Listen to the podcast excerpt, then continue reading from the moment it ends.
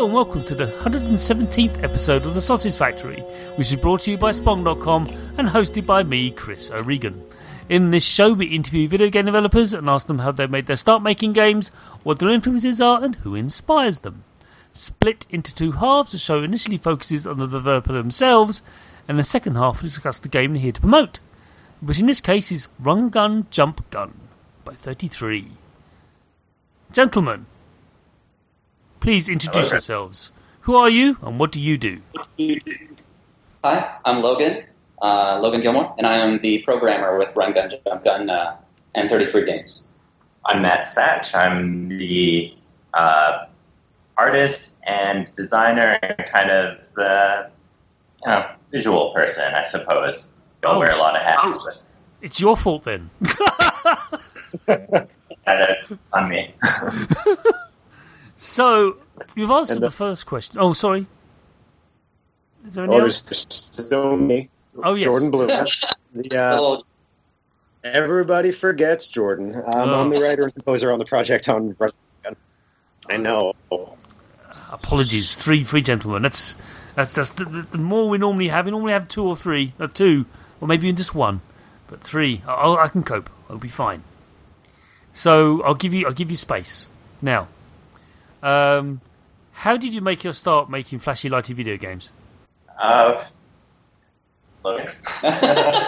um, so I know for me, um, I, I played like quite a few video games as a kid, um, and uh, I lived in the country, so it was either go outside and enjoy the fresh air or play video games. And I generally did the latter until my mom would boot me outside and say, "Go, go get some fresh air." Usually, it's you know, it's just been cooped up with us long enough, and it's time for the kids to be outside and no more loud, like, jingly-jangly noises and whatever.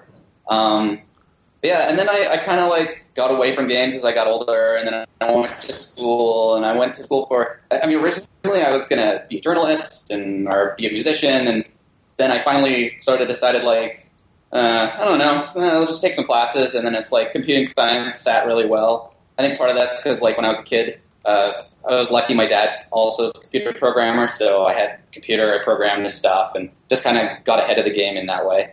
Um, and then uh, when I was in university, I played uh, Hotline Miami, um, going to university for programming.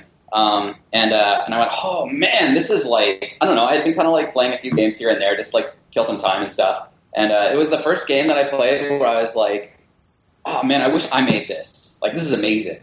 Um, and, uh, basically from that moment onward, I sort of like started fiddling around with like little game stuff here and there again, sort of, you know, make a little demo where you're flying around the clouds or make something where it's like your guy and you're like picking people up and eating them or, uh, stuff like that. And kind of never went anywhere. It was sort of the classic, like make a lot of like tiny things that you then get bored of and throw away.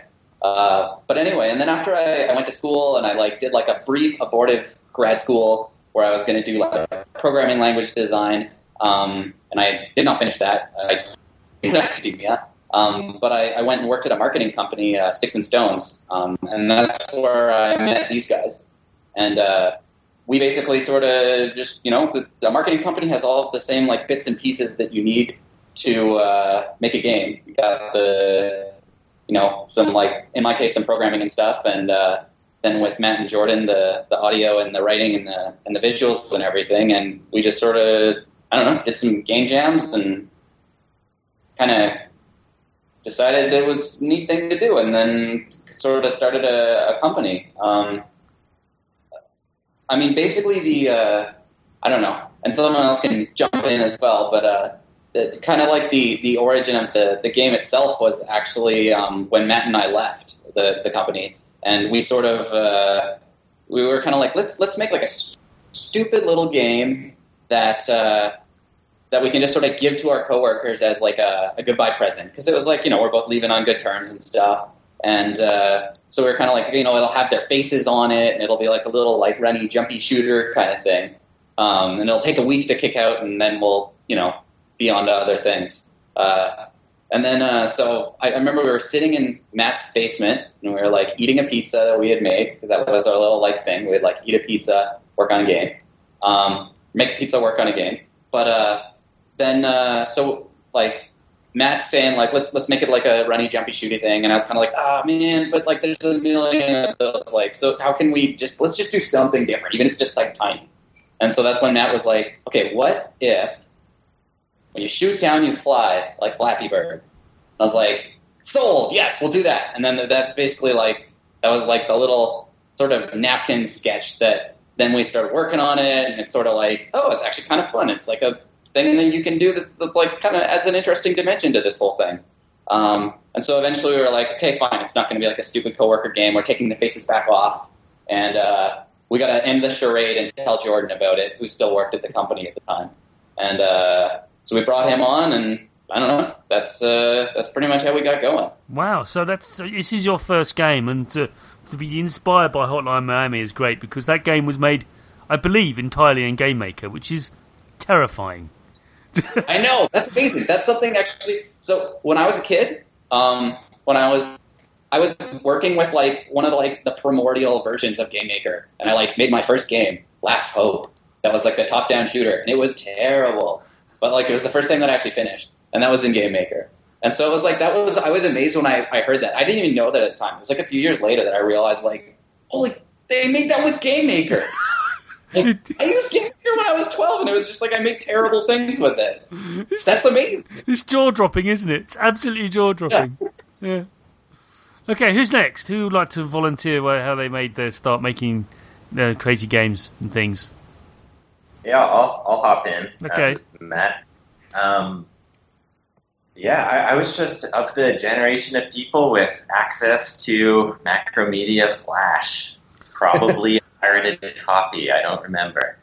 Um, yeah, just making making Flash games and having access to Newgrounds dot com and uh, just these various horrible stick figure animation and game websites.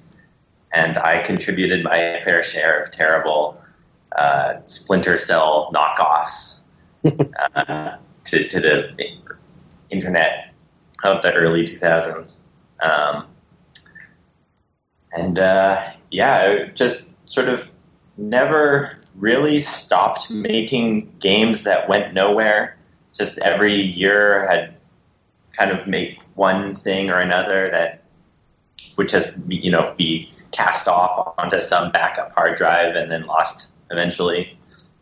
And I think when my first, what you might possibly call a finished game I actually made with Jordan. We working at this marketing agency. I sort of roped him into doing a Ludum Dare, and uh, we made a little spy sneaking around game. And uh, I did the art and the programming, and I should not be uh, programming anything, but we sort of jammed a bunch of code together anyway. And um, it's it's.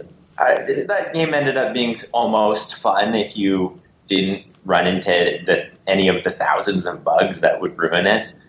Um, yeah, and then just kind of kept, you know, that, that was kind of a fun experience. So uh, Jordan and I started working on this this other game that was sort of like a, it's almost like The Thing. We were trying to, um, yeah, th- th- there's a game called Paradise Lost that's out now that is like the best version of what we could have possibly tried to do. Um, but yeah, we're working on this, and then Logan was hired at this marketing company, and we're like, oh, a programmer. Let's like saddle up next to this guy. So we kind of played coy and would work on the game around him to try and lure him into our trap. Seems to have worked. Yeah. Yeah, and I was scared. Doesn't even know it. Who's next? Who who who um who would like to offer their uh, experiences making uh, creating video games? I think it's probably me. It I think I'm the indeed. only one who's left. Yeah. It's, it's I'm the last thirty-three. Um, yeah, yeah. I'd never really made games before, working with these guys before. Um, I've kind of, I don't know, like them, I've been playing games pretty much my entire life. I'm one of those weirdo only children. So I was like kind of raised by video games. And I've always loved them, but I never really knew what I could do on them until sort of working with these guys. I've been a, a writing and music guy for a really long time, and those are two things that don't normally go together that well. They're, it's normally you're kind of one or the other. And games seem to be sort of the medium where it's like, no, you can you can do both. You can mash those two things together, and they can work in tandem. So for me, it was kind of just the first sort of games that I made. Matt mentioned them earlier, the weird sci-fi game, the weird spy game. We were just doing, like, game jams, and it was so much fun. And then when they uh, when Logan and Matt kind of left the marketing firm that I'm still still at, and they asked me to come on and do some tunes for the game, it just seemed like a perfect fit. Just, yeah.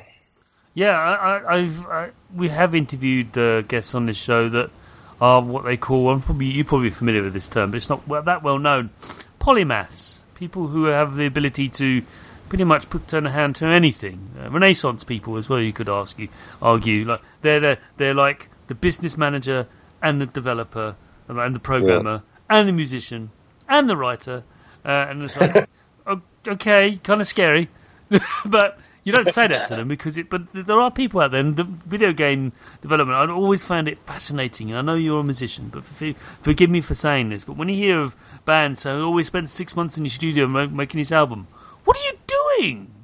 You know, you know, video game developers are doing. Oh, that's just a very important part of what we're doing. But then we've got the interaction. We have the graphics and the story and the and what if all that stuff. And yeah. uh, you just think, well, what are you doing? And oh, don't tell me. Yeah, I probably guess. But, you know, it's just, you hear about this. They, they're pouring all the heart onto this one track where they're remixing it over and over again to the point where it's it's meaningless. Uh, whereas in video games, it's just, you know, you do get that kind of care and attention, but it's to all kinds of creative media, not just one. And that's why I admire the, anybody who actually finishes making a game. Because that's... Um, yeah, the thing that... Yeah, go on. No, I was going to say, the thing that I, th- I find so interesting about it, just from, like, again, this is sort of my first time jumping into this whole world, is the role that having people who can do different stuff plays in this. Even if they're not using all those skills on the game, you can kind of see it. Like, Logan, for example, is a wonderful writer and a wonderful musician, and it's fascinating working with a programmer who knows that world. Even if he's not making the music in the game, he gets it, and he makes the music... the experience of hearing the music in the game way better because he understands the theory behind it. And, you know, Matt, he was saying earlier that he'd done programming before, and then while it might not be the thing that he wants to do, it's he has that body of knowledge, and it makes his collaborative relationship with Logan better. It's this kind of like big rock, paper, scissors game of everyone understands a little bit of what someone else is doing, and it just makes everything way, way better. They're greater than the sum of their parts, basically, all three of you. Sure. Yeah. So... this is the next question. The next question I struggle asking because it seems a bit, um, I don't know, shallow. It's not, uh, but it's hard to actually answer. That's why I think it's a bit shallow. But I'm going to try it anyway. As creators, all three of you, and we can have, I don't know, Jordan start with this. He spoke last. Um, what are your biggest influences as a creator? Oh, man. Um, that's a tough one. I know Logan mentioned Hotline Miami, and I know...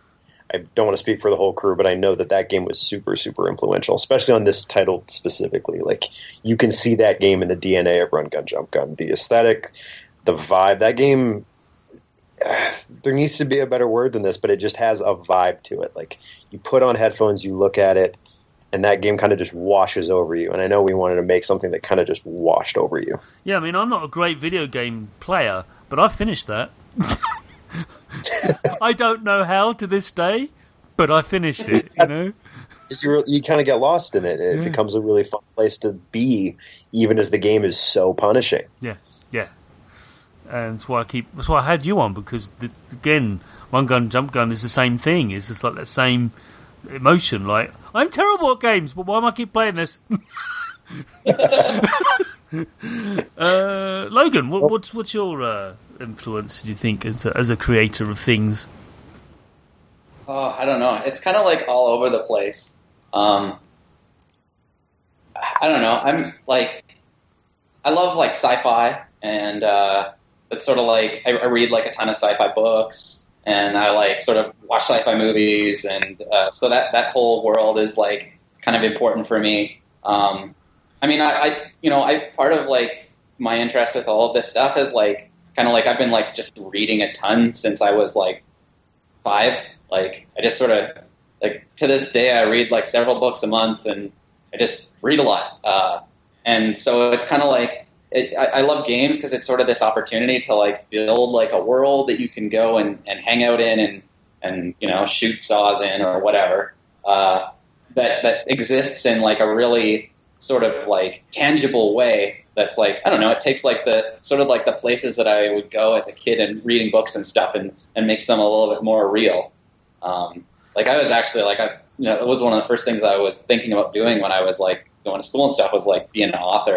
And then I was like, Hmm, I want to make money though. uh, of course now I've made the mistake of getting into indie games. So, uh, are, you, are you between books right now? That's to all three of you, but are you actually in the middle of like, are you in a dry spell of books right now? There's a, mm, I've, I've got a pretty big list, but like I'm always adding stuff to my, to my Goodreads. The reason so. I ask is, you know, you're, you're smart people. You're picking up on me going back to pitch something. But a friend of mine just released a trilogy of, of sci-fi books you might be interested in. Um, it's the Kentisbeck um, trilogy. Uh, a chap called John Wallace. I'll link it at the end of the show. But they are they have, they're right, proper right. books. They're published and everything. Um, but uh, you know, and, and uh, he's a lovely man. And I actually helped with some of the advice. I advised him on parts of the book. On the second book, um, Steeple. Uh, very dark, very violent, very good series of books.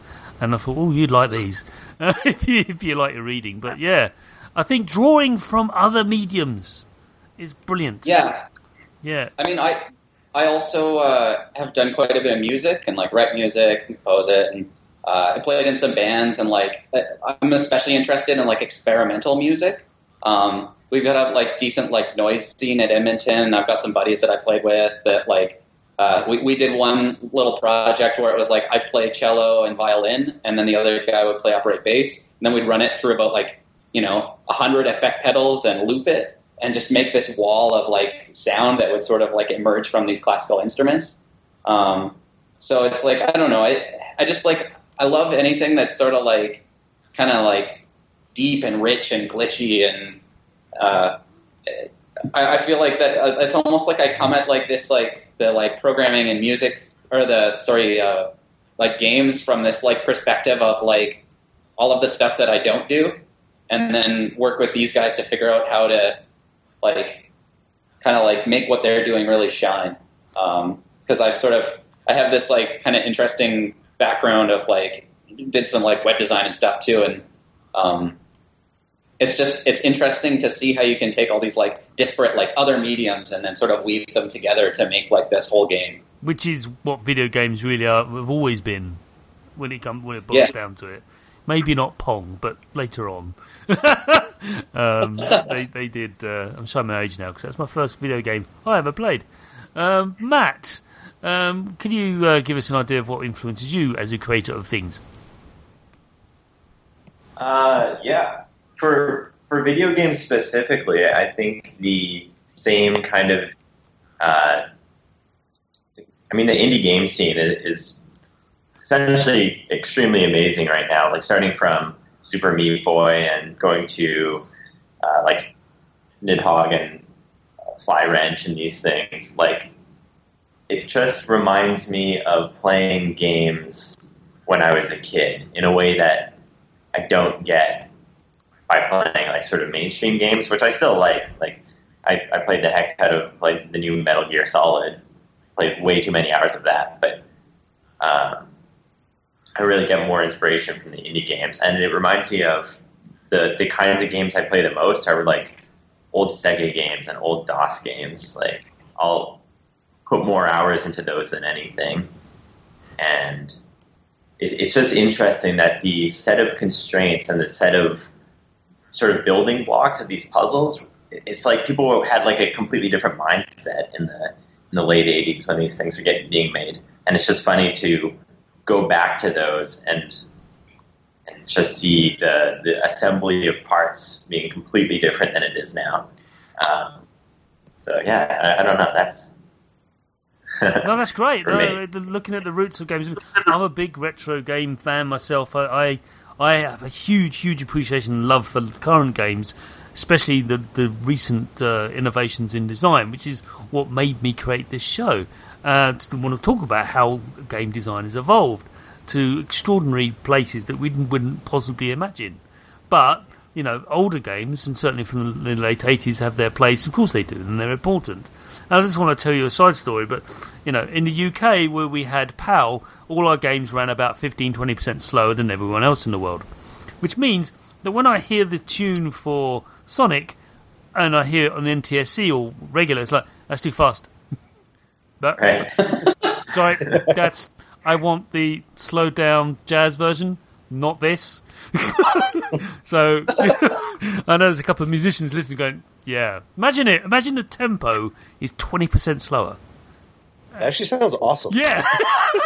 So everything, because, you know, our PAL televisions had more lines on them. You know this, it's techie stuff, but it had more lines on them. So the, all the consoles were designed for tel- televisions with less lines on them. Um, this is before, you know, the ten eighty p nonsense that we enjoy today. Um, so our PAL, t- so they went, well, I don't know, we'll just we'll cast black borders top and bottom, and we'll just make the game, we'll just make the game slower. And we didn't know any better at the time because you know the internet wasn't really around. It wasn't until later on that people realised, wait, your games are faster than ours. So to this day, I can't really play uh, N T S C games. I just can't do it. It's like, it's too fast. It's going too fast. Sonic, slow down. Yeah, I mean, as a as like a, a P C gamer, like when you know I had like two eighty-six, three eighty-six, like four eighty-six, and they had like the turbo button and stuff. I remember like a big part of my gaming experience was always like figuring out how to get the speed right. You're like, okay, I'll try like adjusting like the speed slider in the game, and then I'll like turn turbo mode off, and then we'll see if it's like playable now. And it's like the guy's just like, and he just disappears off. He's dead. Darn it! Okay, too fast. Okay, what else can I do to like make this game slow? Like, I remember that. Oh, I don't want to go back to those days ever. That and faffing around with config. Everything can go. Yeah, faffing around with config F S I S. No, sorry, no, no, no one wants that anymore. Go do one. So this is um, this is a group question. I want you to come together and come to a common consensus. I'm sure you can do it. Who do you think thirty-three Games admires in the industry and why? Hmm. Interesting question. I want a group think uh, on this one. Come on. I'm sure you all admire John Carmack as much as I do. Yeah. Very, very interesting papers he's written. uh, that's an. I mean, so. I'm sure we can all agree on like Dennis and Cactus from Hotline Miami. Yeah. And Denton, because we love that game and we love them and think they're amazing. Um, but I mean, yeah, I don't know. Who else? What do we all? So who in the games industry specifically? It can be That's a company. Interesting... You can sort of. I don't mind doing anomalous. You know the you know, ooh, Blizzard or what have you. I'm not okay. saying necessarily them. I'm just saying yeah. as a suggestion. I feel like Tommy uh, Rathines and Ed McMillan. I I would consider them pretty cool. I admire what yeah. they did. Just like a yeah. tiny team making something I, I beautiful. Some shared history there is like I think part of how like these guys roped me into getting to do what make games was like got me to watch Indie Game the movie, which uh, they had watched as well, and like sort of gives you an inside look. And that actually. Uh, Jonathan Blow as well. Yep. It's great. Um, yeah. And, like, gives really interesting talks on, like, you know, how... I, a really good one is the one about um, the, uh, like, how free-to-play affects the, the structure of games, much like sort of, like, nineties television and how you had to have the structured breaks and how the continuity had to, like, follow all these rules and stuff and, and just sort of showing, like, how much like in, uh, you know, when you're like, every episode has to be self-contained and it has to resolve itself fully and whatever, blah, blah, blah, blah, sort of gave you these very like, sort of like fixed experiences. And then you get H B O. It's just like, ah, whatever, just make it crazy. Yeah. Do whatever you want. And like, sort of, it's like had like a new renaissance of like good T V. Yeah. Um, and you know, the, I, I really just like that talk about how, you know, you know, when you start saying like, well, now we have to have our chance to put our like, you know, monetization in, and here's our slot to, you know, get the user to watch an ad and stuff. Like it, it imposes constraints that like, you know, might harm the medium a little bit.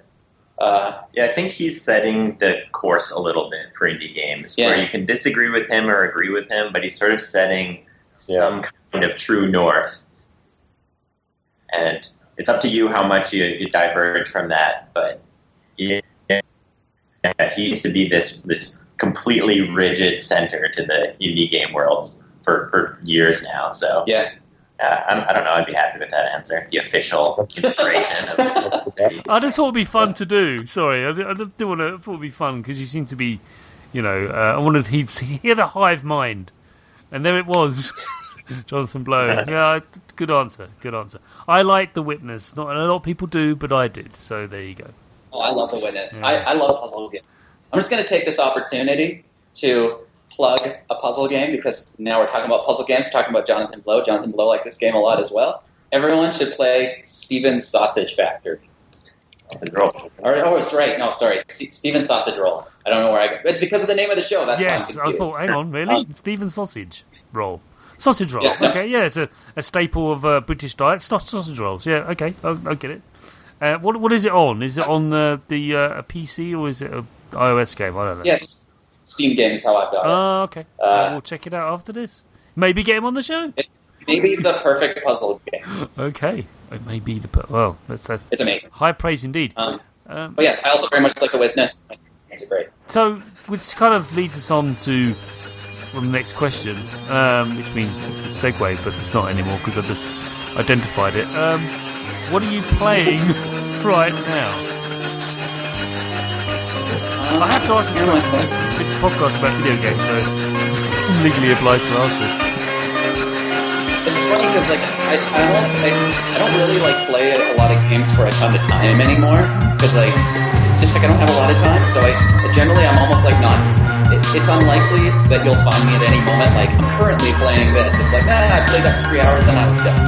Um, which is what I love honestly about like the sort of the, the indie games out there. It's like it's totally reasonable to like pick up a game and like play through it like on a Sunday night for five hours and then it'd be finished. Yep. It's like there we go.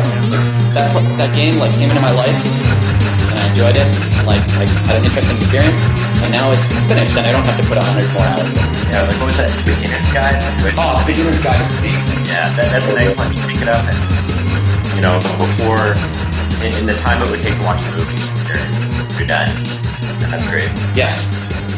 Well, I've been playing a lot of Rust. I'm just now that now that we're done with uh, Run Gun Jump Gun, just going back to the old comfort food, getting lost in the horrible kind of semi-disaster of a game that is Rust. What about you, Jordan? What, what yeah. are you playing? Funny, like what were you distracting yourself with, Jordan? Um, what am I playing right mm. now? We're playing uh, Limbo on mobile. I've been re-going through that. I oh, wanted to play their new game, but I don't have a P C, so that's where I'm stuck. Um, and that's got me kind of on a mobile game loop. I've also been playing the Mister Robot game, which is awesome, and everyone should try it. All right. High praise indeed. Um, I could ask that question, but the listeners know it's Stellaris. Stop... Stop asking me.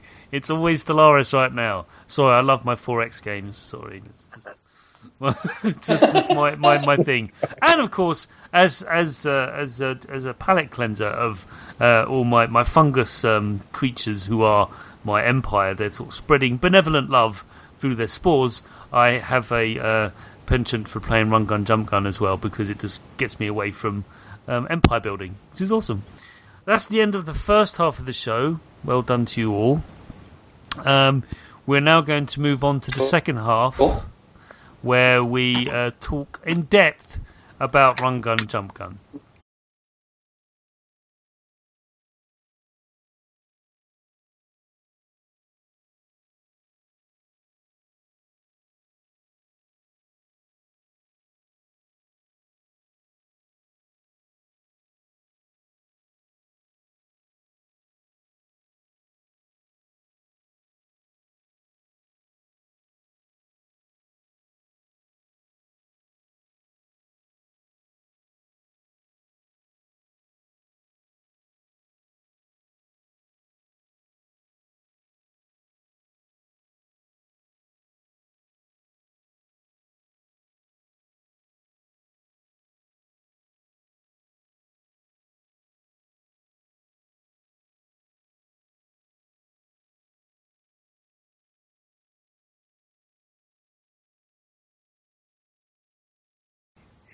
So, uh, gentlemen, uh, could you tell me, or tell the audience more to the point, what is Run Gun Jump Gun? I think that that is something that we always struggle with, because it's sort of like it, it, it's it's uh it's people ask me that, I'm kind of like, it's a jumpy, shooty, runny kind of game, and it's sort of like, and then you're like, you know, like the helicopter games from the nineties where it was in the Flash browser and you would click and the little helicopter would go up and down, and people sometimes remember that, and that's kind of like more where we were inspired from, because it's sort of like a a continuous sort of flying, but like I think the easiest way to describe it is uh, most flatteringly as Flappy Meat Boy. Um, sort of like sort of the uh, the helicopter sort of mechanic of that, where you tap to fly, or in any case, just sort of our case pulled down, and combine that with sort of the uh, sort of fast running. So basically, it's it's you uh, shoot down to fly, and um, and, uh, and and that's about it. So you've got two buttons that you can use, and uh, you can only do one at a time. So it sort of sits in this like genre of twitchy games like B B B B B B, Hotline Miami, Super Meat Boy, et cetera, where you've uh, you really center around a very tight game loop, where the instant you die, you sort of have a chance to try pretty much just that part again, um, because we, we give you as many restarts as you need, and there's a, yeah, I don't know, I think that rambly sort of covers it. Yeah, yeah. Comparisons yeah, to... I- Uh, Flappy Bird, totally true, but I think that maybe also scares people off, because I would say, first of all, not as horrible a game as people say, but it's also like, it's obviously, and what Flappy Bird was clearly riffing on was these how avoiding the ceiling and avoiding the floor, and that was the inspiration of Run Gun. It was almost like, what if there was like the sequel to that that never existed? It's like Flappy Bird for like comedic effect to slow it down so much. Is there anything else we should say about that? yeah, um, I thought it was inspired by rocket jumps and Doom, but hey, what do I know? and there's there's that. There's the I think like the, the concept of like you could fly by shooting down like sort of came from there, and like kind of like in an instant, like. But the mechanic itself uh, is a lot more like those helicopter games where it's about like holding it down the right amount and sort of like just like, you know, you've got two directions of movement that you're controlling with one button. And so you've kind of got to balance the like the gravity against the rising force and sort of get into a nice like sort of oscillating pattern that carries you through the levels. It was very much like a, a terrible helicopter game where you avoided the green colored ground with the terrible helicopter spray.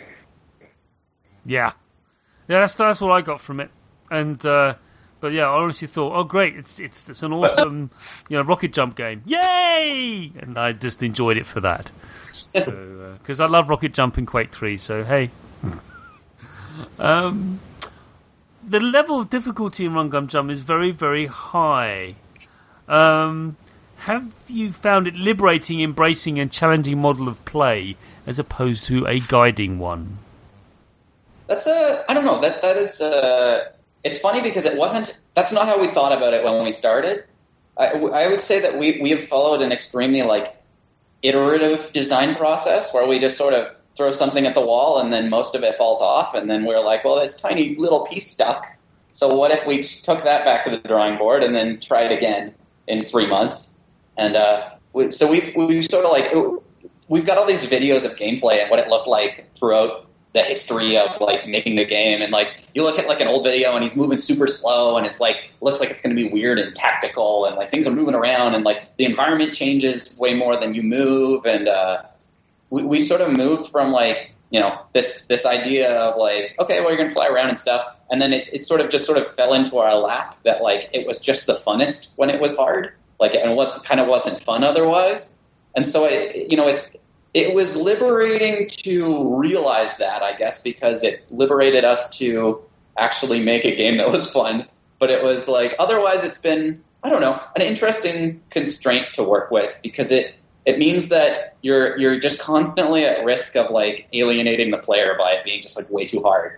And uh, and still plenty of people like end up having it's just too hard for them, and we're just like, ah, oh, it feels it feels bad to like have a big chunk of people that might play your game just be like, I don't know, I can't play it, it's too hard.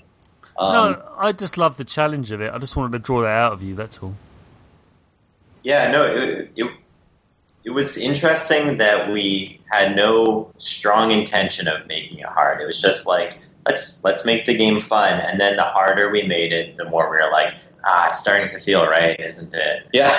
So we just, every now and again, we'd have to just like, we'd, we'd, sh- we'd shock ourselves back into like, all right, what, what what are we trying to ease this up for? It's clearly a hard game. Like, we, we need to make it fair, but we also just need to embrace that about the game, that it ended up through the iterate iterations just being hard. And yeah, and I mean, you know, and when I say that, it's like, it saddens me to like see people play it and have it be too hard. But that being said, like, it's still like the game that I wanted to make ultimately.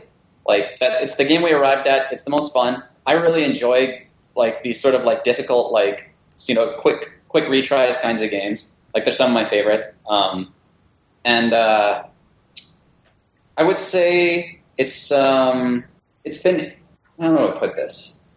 Basically, I think that, you know, there's there's a kind of like sort of challenge, like there's a, yeah, I don't know, I don't know how to, kind of losing it here. That's okay. That's okay.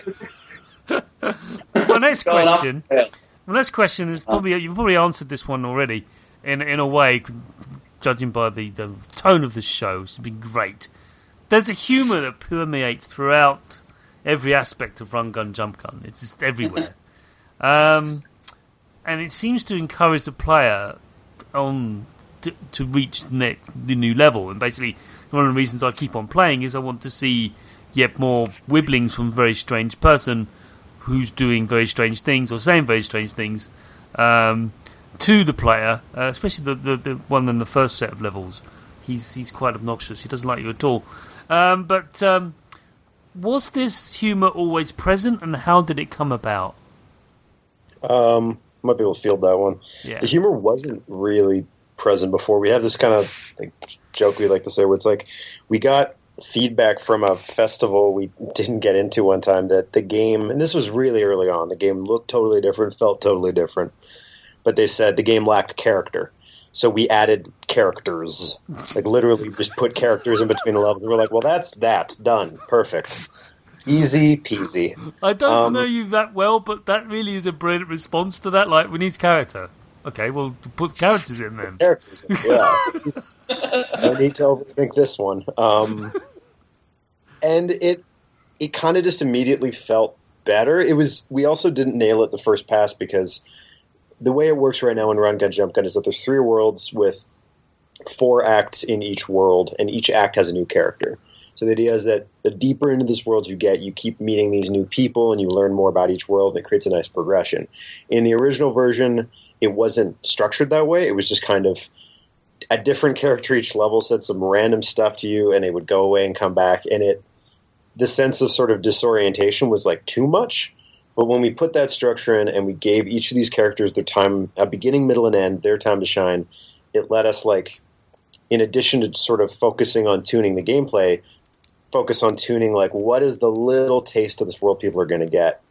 And it just seemed, it didn't seem right to be too self-serious about it, because at the end of the day, it's a two-button Twitch arcade game with, like, electro music playing over it. It just didn't seem like it wanted to be a, you know, hyper-serious thing. There's serious moments, because it is about the world ending, but it's also kind of trying to be funny and winky, and who are these people living in this weird backwoods, you know, universe that's about to blow up because they mismanaged their resources. Yeah, it's just, it is. It is. It, it, is, it is extraordinary um, how that, uh, the story pans out. It's got this very dark element to it, you're right, but at the same time, they're laughing at it. And and at the player as well, at least some of the characters are. Yeah. You mentioned, Jordan, the, the music there. Um, it, it's an exceptional tr- soundtrack, uh, in my opinion. Oh, thank you.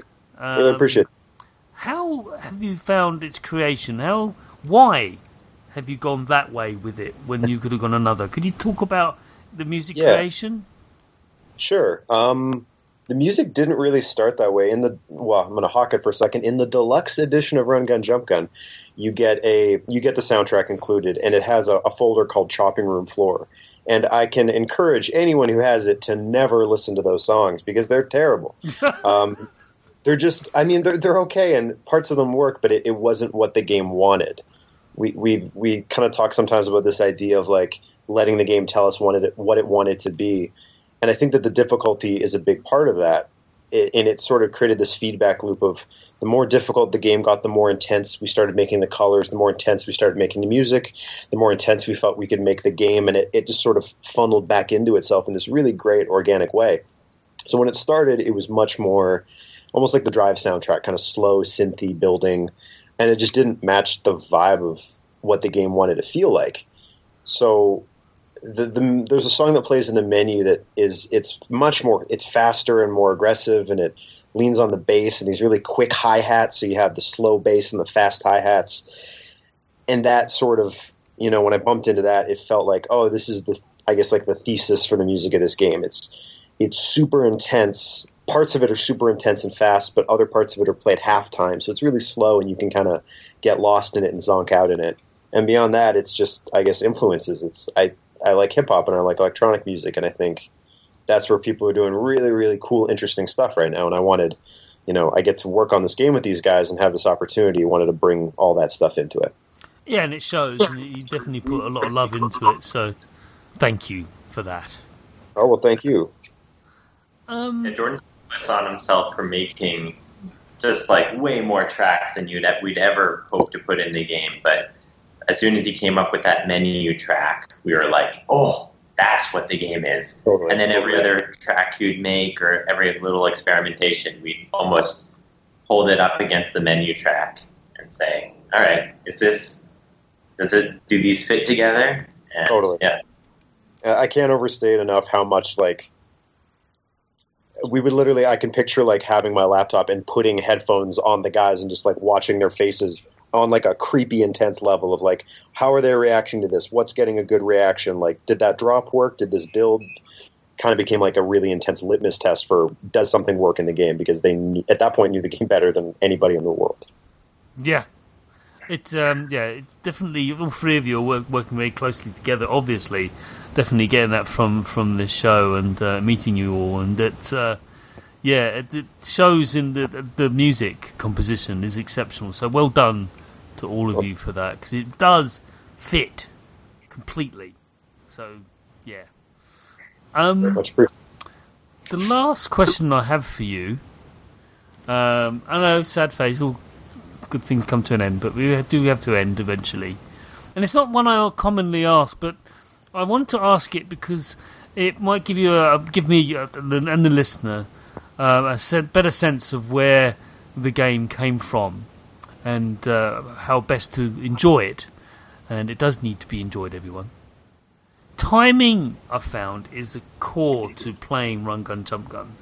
It is the case for most video games, of course, but especially, especially Run Gun Jump Gun.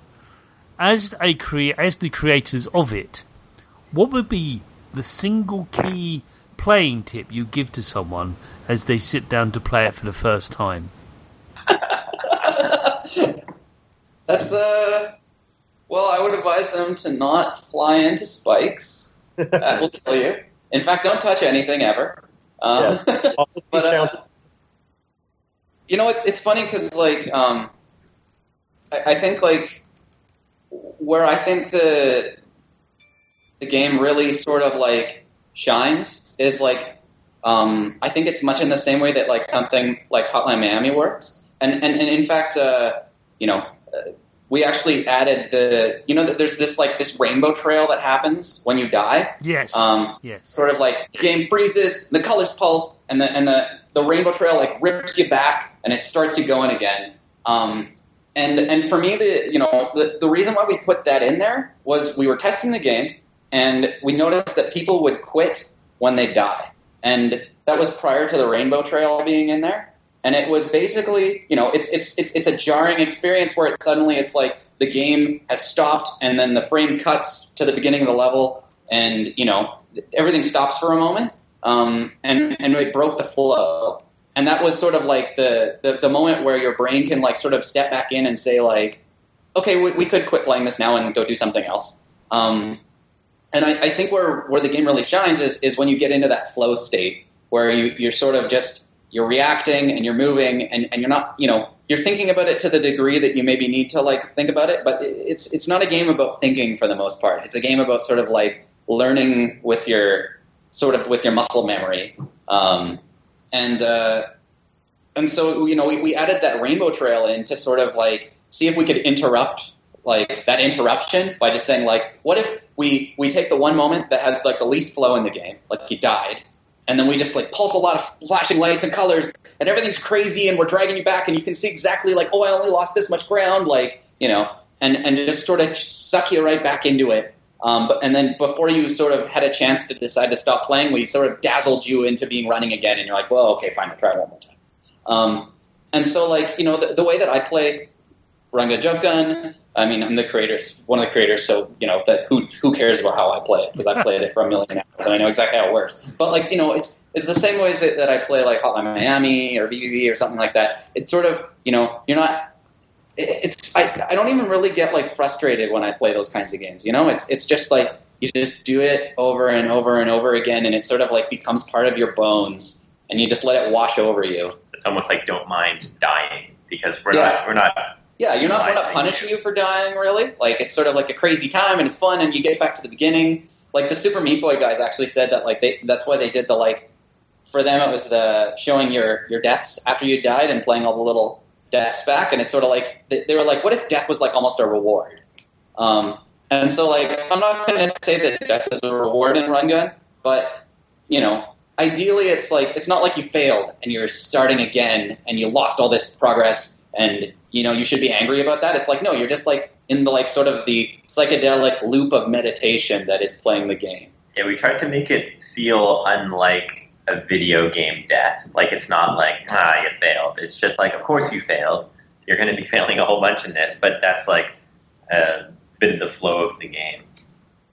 At least that's how we hope people will interpret it. yeah. yeah, I mean, death I... is rewarded by a rainbow. yeah. so... Yeah. My, my kids, you just uh, figure out the momentum of your character. I, I see a lot of new players just kind of jamming on the shoot button and then just kind of interrupting their fall, and sort of getting the, the fall and the swoops is a big part of um, uh, making it through successfully. Like sort of g- give yourself a moment to figure out the, the gravity and the acceleration, which are actually directly inverse from each other. So, uh, you know, once you get one, potentially you might understand the other. Okay. Yeah, that, that's that's that, that's a good way of putting it. It's all about knowing when to shoot and when to shoot the other way. yeah, yeah, yeah. It's, it's sort of it's so simple. It's almost strange to to give the tips on it. I know. Play it until you're excellent. Yeah. yeah. Play actually, it. Another tip. yeah. So something interesting that I, I have actually watched happen as I've seen like the people that we had test it play it is uh, if you're stuck, just put it down and have a good night's sleep. Because apparently your brain builds up neural pathways for these muscle memory type activities while you sleep. And so often you can come back and like the next day it's like going to be easy. It's it's very interesting. That, that yeah, is, so if you yeah. play and you if you hate us for making too hard a game, sleep on it and then see if you hate us in the morning. So. Um, so Run Gun Jump Gun, it's out on what exactly? I knew, I always get this wrong, and then I make me people mad. It's on Windows P C, that's for sure, because I played it on that. Anything else? Forgive me for asking. It's available on Mac as well, ah. um, through Steam, and we're about to do. Uh, it's coming out on the App Store sooner than later on the like the Mac App Store, and uh, we are also uh, currently doing a mobile port. Um, And we built in Unity, so that's easy enough. Like, basically, it's optimized everything to death as much as I can. Uh, and then we've had to build a touch interface. But uh, that's coming out, uh, I don't know. We don't have a date yet, but, like, soon. That that that will um, sit right next to Downwell for me. I'll be playing this and Downwell on my, on my iPhone. That'll be awesome. Yes, that yeah, makes... it actually really shines nicely on the on the iPhone and whatnot. Yeah. I mean, the, the you know, it's sort of like we've been coy about it because we like you know wanted to let it be on Steam for a while before we talked about it or whatever. But it's been on Steam for a while now, so it's like whatever, it's coming out soon. I'm gonna, we're going to talk about it. Okay. Um, but uh, you know, part of how we kind of designed it was like you know it's I mean it's kind of obvious. It's like there's two buttons. That's how many phones you have. It's like you can hold a phone and you can push two things, and it, it just it plays, in my opinion, like maybe the best of anything on an iPad. Yeah. Like it just it just plays awesome on an iPad. Yeah. It just feels great to play it on there. Um, and it's nice because it's sort of like it's full featured enough that it feels good as a P C game as well. But like I don't know, it shines on mobile. So I'm curious to see how it does on mobile actually. Well, thank you all three of you for being on this show. It's been fantastic chatting to you. Uh, and we do, uh, here from Spong, wish you the very, very best of luck with it. And uh, we just, uh, yeah, really great, grateful for you being on the show. Thanks for having yeah, us. Thanks. thanks for having us. And so ends another episode of The Sausage Factory. Do leave us an iTunes review, and you can also, don't forget, listen to us on Stitcher dot com. So just go to Stitcher dot com and you can stream the show from there. You just look up The Sausage Factory and you can find us. That'd be great. You can follow me on Twitter at Chris O'Regan, no apostrophes. And uh, if you want to email me any feedback on the show, or actually you're a developer, you listen to this show and want your game featured on it, please do email me at chris at spong dot com. Also, don't forget to check out the Computer Game Show, which is the stablemate podcast, should we say, of Spong. Bye!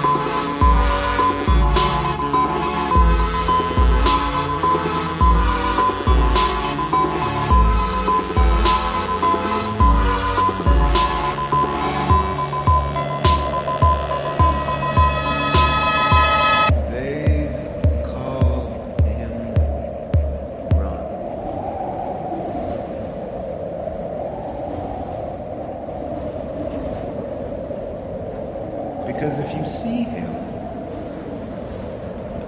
that's exactly what you should do.